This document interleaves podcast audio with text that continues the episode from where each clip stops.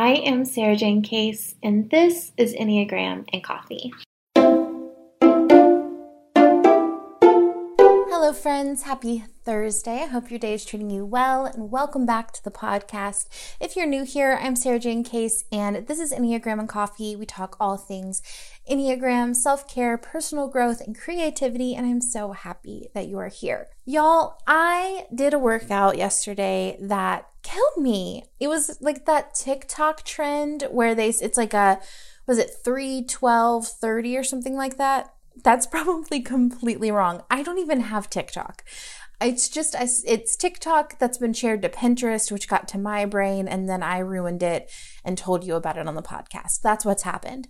But essentially, it's a workout where you set the incline to the treadmill at 12 and you go at the speed of three and you do this for 30 minutes. And I don't know what you are doing at home. Like, if you go to the gym and you have a workout that you can do in a reasonable amount of time, will you tell me? Because I'm trying to figure this out. I haven't been to the gym since 2019, and I had, you know, you guys have been here a while. You know, I had like lung issues, so I'm trying to like build up my endurance again. And it's a blast, but I have not been able to figure this workout thing out. Like, I feel like I could spend two and a half hours at the gym just to get it in, or I would have to go every single day, and I just can't make the math math for me because I don't know how people are doing that. Like, how are you working a full day's work, cooking dinner, washing dishes, cleaning your house, and working out? Like, I know we're not all doing all of this and I've I got to figure out what's gonna go because I it can't be the workouts, but I don't want it to be anything else. Something's got to give, but or I've got to figure out how to do these workouts in 30 minutes. And I used to be able to do that. I used to go to Planet Fitness back in the day. We we don't really have one here, like convenient to me. But they did like the circuit workout, and I felt like it was like the perfect 30 minute full body workout, and I loved it. And I just need something like that here. But all of that to say, I did the incline thing yesterday and I well I did what I could do of it. I thought this is going to be so easy. You're walking for 30 minutes like easy peasy. But that tw- that incline of 12 is so intense, y'all. Like it's like you're walking up a mountain and so I had to alternate, which I'm so happy with having done. Like I would just do a lower incline. I would do like three. And then I would do that for like five minutes. And then I would do the 12 for three minutes. And then I would just go back, went back and forth for the 30 minutes. And that felt great to me. I think it's a really good way for me to build up that endurance. But mm, I'm trying to figure it out. Normally, what I do, and this has worked so well for me, is I go, I do 20 minutes on the treadmill, and then I do either arms or legs. Um, yesterday, I had very little time. I worked like a 10 hour day yesterday, like a fool. That is not the vibe. That is not how we're going into 2023. Not cool, but you know, it's what I did. So, whatever. But I it was like, I have 30 minutes. If I can just get a good 30 minute workout in, I'll have time to like get a bath, have dinner, feel good. And um, so I just did that.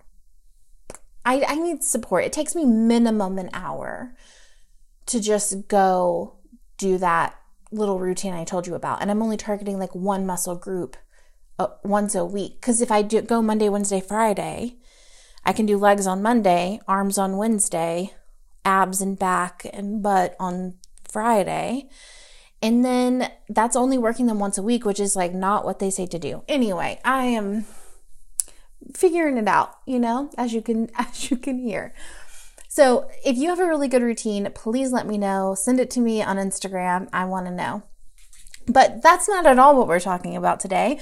Today, we're talking about how to be yourself. For many of us, and I would suspect that you and I are in this boat together just because you are here listening to this podcast, we spend our lives seeking out who we are and how to express that to the world or fix it or heal it or understand it.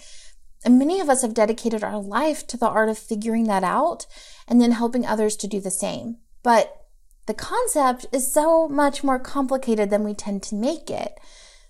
Like we For many, the phrase be yourself can be quite a pain point. Like, what does that even mean? What if I don't have a true self? What if I can't find myself? It can be so much more painful and complicated than that simple phrase, just be yourself, tends to make it. So today I want to tackle the element of self. What does it even mean to be who we are? How can we know who we are? And how can we start to, you know, make ourselves aligned into one true self instead of like who we present to the world, who we feel like we're supposed to be, and then who we truly are. So, in order to have this conversation, I think we need to discuss the different elements of self. Personally, I'm a fan of person centered therapy, which essentially means that all people have the potential to solve their own problems without direct intervention. And it talks about um, having a sense of who you are. Carl Rogers is one of the forefathers of humanistic psychology, and he believed that in order to do this, people needed to be fully honest with themselves, while therapists held that compassionate space for them.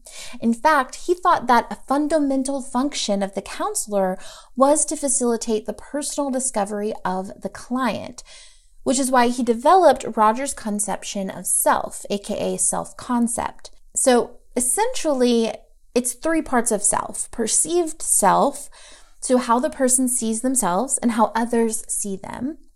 Then real self, like who the person really is.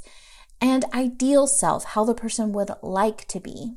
Rogers believed that low self esteem exists because there's an incongruence with these three selves. He's actually famous for asking the question, so you find it hard to believe that they would love and accept you if they knew who you really were, right? We all know that pain point of if they just knew the truth of who I am, then they wouldn't love me, they wouldn't accept me, or I won't be good enough, or what if I'm an imposter? And depending on maybe our personality type or Enneagram type, this can take on different forms. But that incongruence with who we think we're supposed to be, how people perceive us, and who we really are can be really painful. So, how do we get to know who we are and find a congruence between these three? So, our perceived self, we need to get in tune with how do people perceive us? How do we project ourselves? And then how do we hope to be perceived? How are we acting so that we're perceived the way we intend? So, you might want to ask friends and family members, you know, how do they see you? Ask yourself how you feel you are perceived, how you wish you were perceived. And consider also your identity, you know, your race, your background, your culture, and how those things fit together.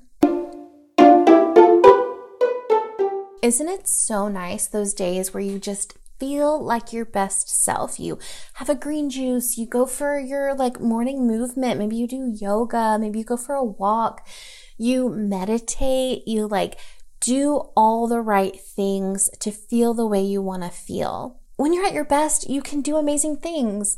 But sometimes life gets you bogged down and you may feel overwhelmed or like you're not showing up in the ways that you want to.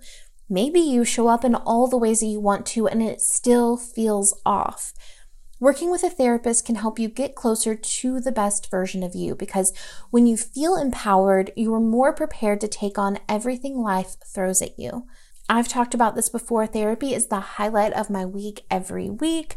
I look forward to just having that time where someone is supporting me, someone's hearing me. I am someone who does not ask for help, and just having someone who I know is there for me. That's what they're paid for, that's what they're trained for. And I don't have to fear like being selfish or taking up too much of their time because the parameters have been laid out. It's really helpful too for learning positive coping skills and how to set boundaries. It empowers you to be the best version of yourself it isn't just for those who've experienced major trauma, it's for everyone. So if you're thinking of giving therapy a try, BetterHelp is a really great option. It's convenient, flexible, affordable, and entirely online. Just fill out a brief questionnaire to get matched with a licensed therapist and switch therapists anytime for no additional charge. If you want to live a more empowered life, Therapy can get you there. Visit betterhelp.com slash egram today to get 10% off your first month. That's betterhelp, H-E-L-P dot com slash egram. Thank you, BetterHelp, for supporting the podcast. And then to understand your real self, it's who are you when you're alone, right? Who are you when there are no consequences for your behavior? What do you like? What brings you joy? What makes you sad? For me, a lot of my real self, I, am having to come to grips with I, the triggers that I have in my life and how I respond to those triggers. And maybe that doesn't align with how I would like to respond, but it is how I do respond. And then we have our ideal self, right? Who do we want to be? What are our values? What do we imagine our future self is going to be like? So, a few little practices you can do to start this conversation with yourself. First is just ask yourself good questions. And I think you should do this every day. I really like the practice of morning pages. I got this from the artist way. And you just free write every morning for three pages.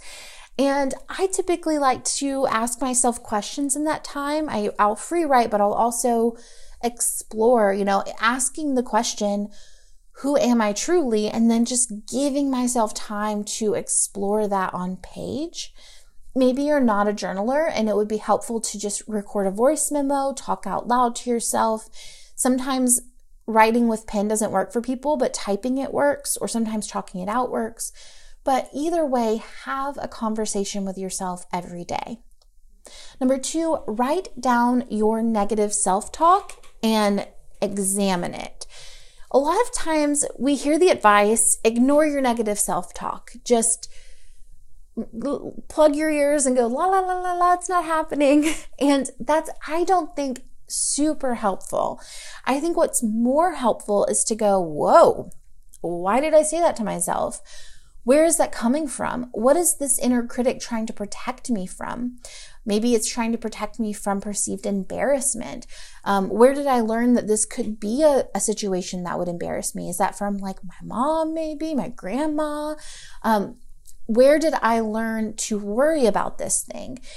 And we've talked about this before, but just in case you're new here, a long time ago, oh gosh, probably like 10 years ago at this point, I did a self portrait series called the Insecurity Series, and I photographed my insecurities and I wrote about them. And through the process, I realized every insecurity I had, I had caught like a virus from someone in my life, whether it was something they criticized about me, something they criticized about themselves, or something they criticized about someone else. I took it on and said, okay, now this is something to be concerned about.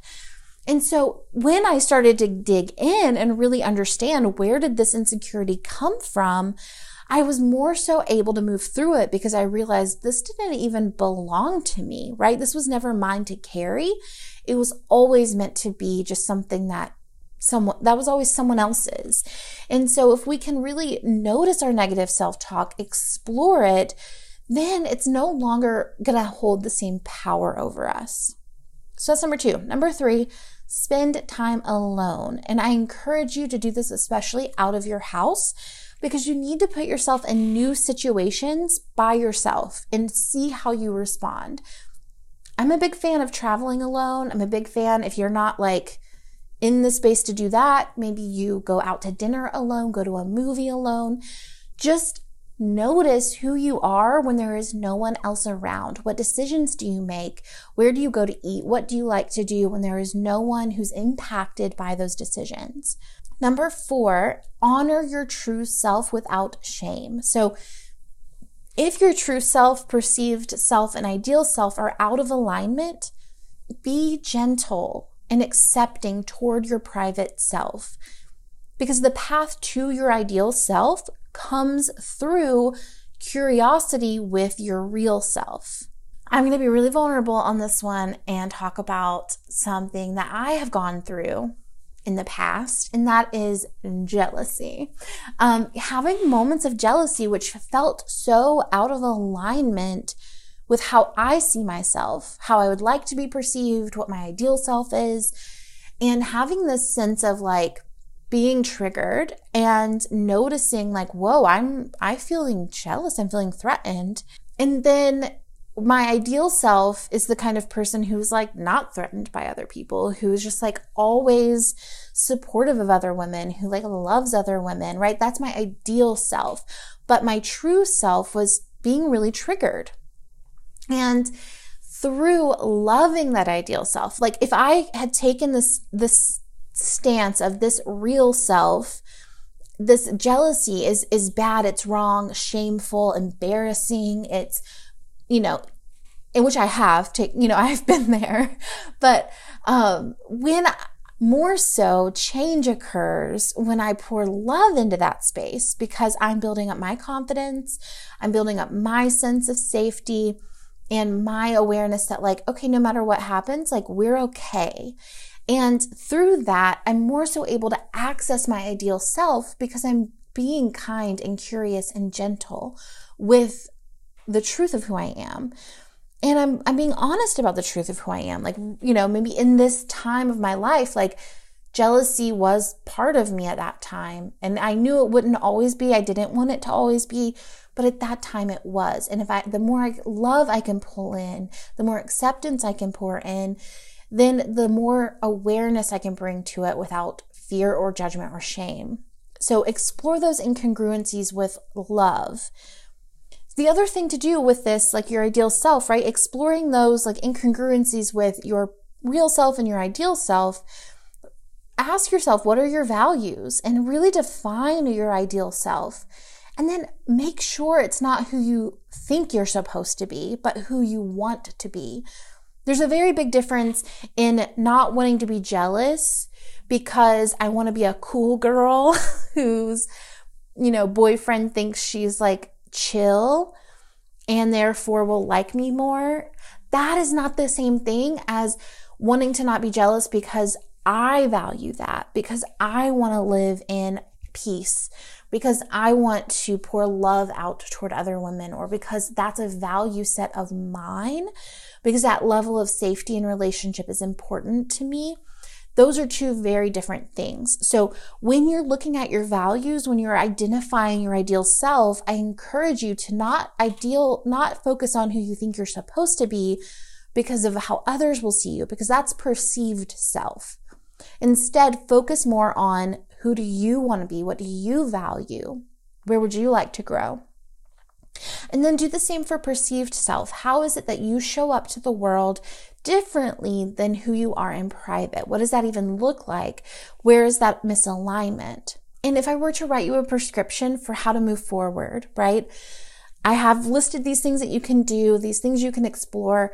But if I were like step one, step two, step three, it would look like this. Step one, full acceptance of your true self, who you are in private, who you are when you're not perfecting, you're not refining, you're not fixing, who you are when no one else is watching, making sure that that being gets to be fully loved and accepted exactly where they are. No fixing, no changing, no growing. Like full acceptance, full love, no shame. Number two, then start aligning your real self with your perceived self. This becomes a lot easier when that real self feels loved. Because if you start to accept your real self as good enough, well, then you can start to more easily allow that to be seen because you trust that when it's seen, it's worthy of love.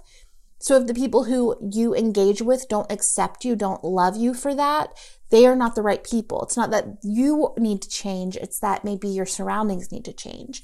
So, step two, then start to align your real self with your perceived self. You know, get as close as you can to those two things being congruent. And then finally, number three, take steps toward your ideal self, right? So I want an ideal situation for you to be fully loved and accepted exactly as you are by yourself. Then to feel comfortable being fully authentic with who you are with the people around you. And then you get to work on personal growth. Then from there, it's time to start improving, making adjustments and changing. In my first book, The Honest Enneagram, I talk about this like the honest method. It starts with honoring your strengths because I want you to build that safety net of being good as you are, being okay as you are, believing that you are innately good and innately worthy. And then we can start fixing, we can start improving. Like all, we all have areas of growth, but I think we have to build that safety and then we have to build that alignment and then we can start to make those improvements. And I am not saying that self confidence is going to be solved in step one. It will not. And according to Rogers' theory, it won't because congruence is a major part of self esteem. So your journey towards self esteem is going to be in bringing these things into alignment. I know for me, like I get really insecure. I get much more insecure when my ideal self, like when I'm not living in my values. Living in my values is a major confidence booster to me. So, um, which is like what I found when I started to allow myself to not feel jealous and I started working through those things, my confidence shot up, right? And it's not because I was good or I was fixed, but it's because I was in alignment with how I wanted to be. It's who I wanted to be. So I started showing up more as I am and how I see myself or how I see my ideal self. So, step one, full acceptance of your real self. Step two, align your real self with your perceived self.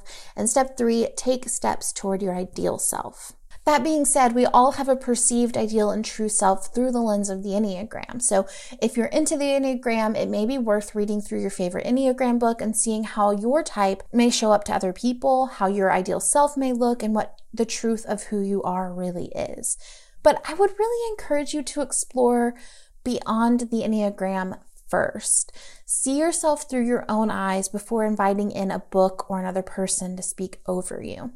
Even if it's my book, I encourage you to do it on your own first. Thank you guys so much for being here today. Thank you for having this conversation on self with me, and I will see you tomorrow for the next one.